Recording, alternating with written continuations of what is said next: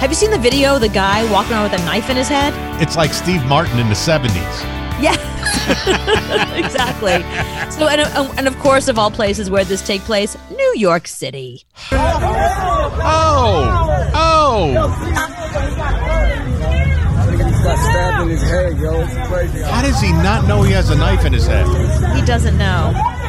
He's got blood all over him, but it's not coming from his head. I guess he was cut some other place. So there's two stories going on about this. We the first one we heard is that he was abusing his girlfriend and to get him back, like to, you know, to defend herself, she took a knife and she stuck it in his head.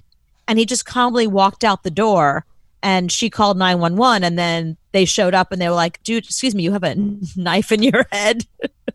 and the other story we heard is that he's actually a homeless person that somebody did this to him. I, I, he doesn't look homeless because he's got like a gold chain and all. He doesn't look homeless. Okay. Got stabbed in his head, yo. It's crazy. But he's walking around with a knife in the top of his head, Yeah. sticking out. Yeah. That is I- I the guess it- craziest thing. But it probably didn't go in deep enough that it's affecting his brain because he's just wandering around calmly like what what's everybody looking at exactly? I'm sorry, what's what are we looking at? Okay, I, I've been to the city a lot, and Uh-huh. I know you live there now. And if we were walking down the street, that is not the weirdest thing we've ever seen in New York City.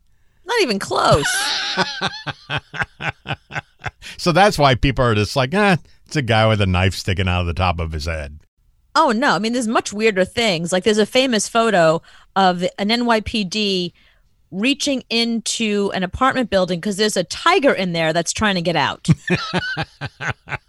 he went to go help the tiger. There was another famous story that there was a, a little baby shark on the subway going to Coney Island, going back to the beach. And there was photographs of it everywhere. Just a shark sitting on the subway. Like, what? I, I paid my token. What do you care? Like, I paid my way. What are you staring at? And that's not the strangest thing you've ever seen on the subway. No, not even close. That's why you got to love that city. Right there, the guy walking around like nothing's going on with a knife sticking out of the top of his head like Yep. a man bun. He's got a man knife bun sticking out of the top of his head and he's smiling like, he's- yep, it's Thursday.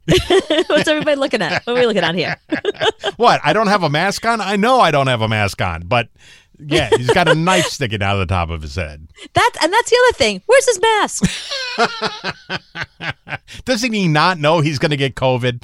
Does he have no idea that he's going to get sick? Yeah, this is New York. You have to wear a mask. You can wear a knife, but you also have to wear a mask. Yeah, give that man a fine